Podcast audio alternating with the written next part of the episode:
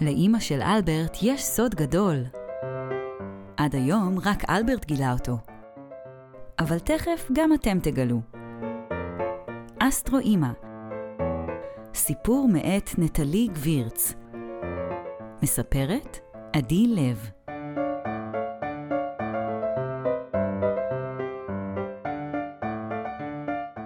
אלברט לא היה קוף. מה פתאום? הוא היה לגמרי ילד. בלי זנב או פרווה, עם נמשים של ילדים, ידיים ורגליים של ילדים, מחשבות של ילדים וחלומות של ילדים. לא רק לאלברט היו חלומות, גם לאמא שלו. היא חלמה שאלברט יגיע רחוק. כמה רחוק? לפחות עד הכוכבים. בגלל זה היא קראה לו על שם הקוף הראשון בחלל. אני יודעת מה אתם חושבים. מי קורא לילד שלו על שם קוף? אבל למה לא בעצם? בספארי ברמת גן אפשר לפגוש קופים בשם מושון וטוביה, אז למה שלא יהיו ילדים בשם אלברט? אמא של אלברט אהבה את החלל מאז שהיא עצמה הייתה ילדה קטנה. היא ידעה לצייר את כל קבוצות הכוכבים ולסדר את כוכבי הלכת לפי המרחק מהשמש. ואילו היה לה אימי, הייתה מדברת כל היום על חורים שחורים ועל סופרנובות. הייתה רק בעיה אחת, אבא של אלברט, שממש לא התעניין בחלל. הוא כן התעניין באמא של אלברט, שלח לה נשיקות דביקות מעבר לשולחן ארוחת הערב, ועמד על הכיסא שלו כדי לשיר לה שירי אהבה. כשהוא היה מתחיל עם השטויות האלו, אלברט היה עושה פרצוף כאילו הגישו לו בצלחת את הגרביים של שושנה, השכנה מלמטה. בניגוד לאבא שלו, אלברט תמיד שמח לשמוע על החלל. כשאימא שלו דיברה, אלברט היה עוצם את העיניים והראש שלו מיד התמלא בכוכבים. הוא היה נהפך לאסטרונאוט קטן קטן ושט שם בפנים, בחלל השחור, מדלג מכוכב לכוכב. אמא שלו הייתה מספרת לו על האסטרונאוטים שמרחפים עכשיו בתחנת החלל.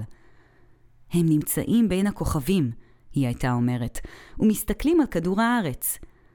אלברט חשב שאם הוא בבית והכוכבים ממלאים לו את הראש, אז בטח כשהאסטרונאוטים עוצמים את העיניים ובחוץ יש כוכבים, הבפנוכו של הראש שלהם מיד מתמלא בבית ובכל האנשים שהם אוהבים.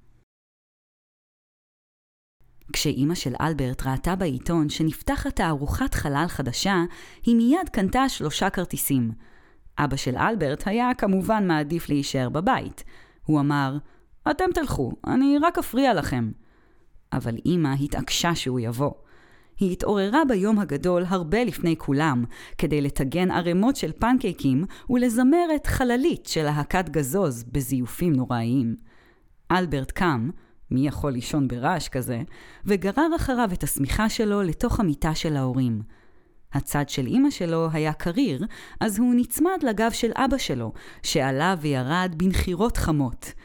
אלברט חשד שהוא יודע בדיוק למה אמא שלו כל כך מתרגשת מתערוכת החלל הזאת, אבל הוא היה היחידי שידע. וזה היה הסוד הכי גדול שלו.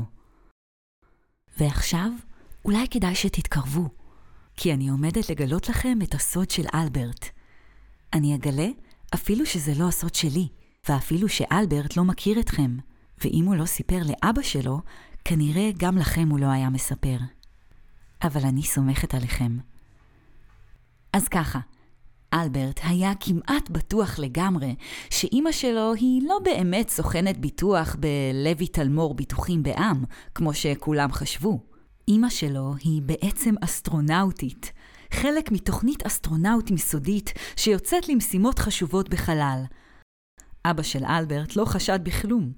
הוא לא חשד כשהיא נסעה לכל מיני כנסים, ולא כשהיא שיגרה לתוך הטלפון מילים כמו איזון אקטוארי, או משפטים כמו המדד עולה, חייבים לבדוק את ההגנות שימנעו בעתיד התרסקות. אפילו בפעם ההיא כשהדר, השותפה שלה, כעסה שאמא שכחה להשקות את העציצים במשרד וקראה לה אסטרונאוטית מול כל המשפחה, אבא פשוט האמין לאמא שהיא סוכנת ביטוח וישן כמו תינוק. תינוק שנוחר כמו מסור. אבל אלברט ידע שכשאימא עוזבת לכמה ימים לעוד אחד מהכנסים שלה, ולא יכולה לספר לו לפני השינה על ההבדל בין מטאורית למטאור, או על כמה חם בכוכב נוגה, חום שיכול להתיך עופרת, היא בעצם יוצאת למשימת חלל. כשאימא לא הייתה, רגע לפני שנרדם, היה אלברט מסיט את הווילון, מביט בירח ומנופף לה בברכת לילה טוב. אלברט חיפש בסל הכביסה, בארונות, אפילו מתחת לכיסא הנהג באוטו, אבל לא מצא את חליפת החלל של אמא בשום מקום. טוב, היא בטח משאירה אותה בחללית, הוא חשב לעצמו. עשרות ילדים והורים הגיעו לראות את הארוחת החלל, והעיניים של כולם התרוצצו בין המוצגים. היו שם חלקי חלליות אמיתיות, חתיכה מאסטרואיד, גשושית, בדיוק כמו ההיא ששלחו למאדים, וחליפות חלל של קוסמונאוטים ושל אסטרונאוטים. אבל אלברט הסתכל רק על דבר אחד, על אמא שלו ועל העיניים שלה, שנדלקו כמו להבות לקראת שיגור. אלברט היה כל כך מרוכז באמא שלו, שהוא בכלל לא שם לב כשמתוך הקהל פרצה אישה עם שיער כתום ומטולטל, כמו מטאור בוער שמגיע משום מקום. היי, hey, אני מכירה את האסטרונאוטית הזאת, היא צעקה. זאת הייתה הדר מהמשרד של אמא שלו, והיא לא הייתה לבד. תראי את מי עוד פגשתי פה. היא גררה לעברה של אמא, איש נמוך עם שפם. שלום אדון גרוס, ברכה אותו אמא, והאיש פנה לאלברט ולאבא. השתיים האלה, הוא הכריז, סוכנות הביטוח הכי מקצועיות בארץ, בדוק. ואז שלושתם התחילו לדבר על דברים משעממים של עבודה שנפלו על הראש של אלברט כמו סלעים. גם אבא של אלברט השתעמם. אני רעב, הבאנו בננות, לא? הוא שאל, והתחיל לפשפש בתיק הגדול. לרגע אלברט חשב שהכל היה בראש שלו. הוא הרגיש כמו ילד קטן, וכעס על אמא שלו שמילאה לו את הראש בכוכבים, ובלבלה אותו לגמרי. מה פתאום אמא אסטרונאוטית? מה הוא חשב לעצמו? סתם סוכנת ביטוח משעממת שמדמיינת דמיונות. כשהדר ואדון גרוס הלכו סוף סוף, אלברט כבר לא היה במצב רוח לשום דבר. אלברט, רוצה? אמא שאלה אותו והצביעה על משהו. לא, תודה, הוא ענה. והיא הלכה ונעמדה בעצמה, מבוגרת יחידה בסוף תור ארוך של ילדים קטנים שמחכים להצטלם בתוך חליפת חלל.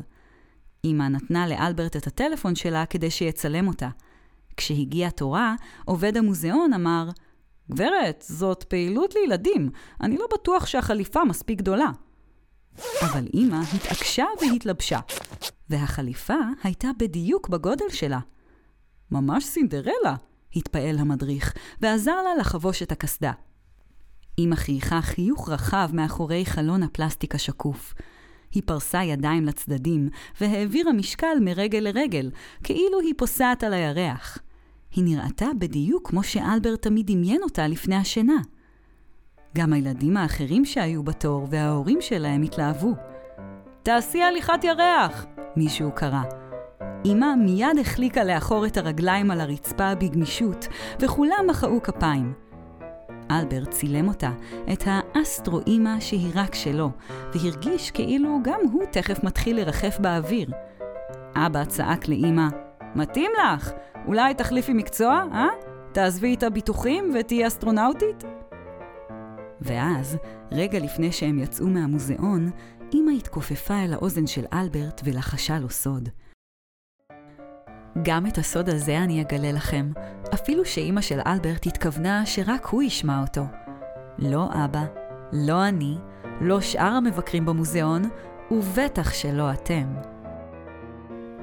כשאמא הצמידה את השפתיים לאוזן של אלברט, היא לחשה לו, החליפה האמיתית שלי? הרבה יותר יפה.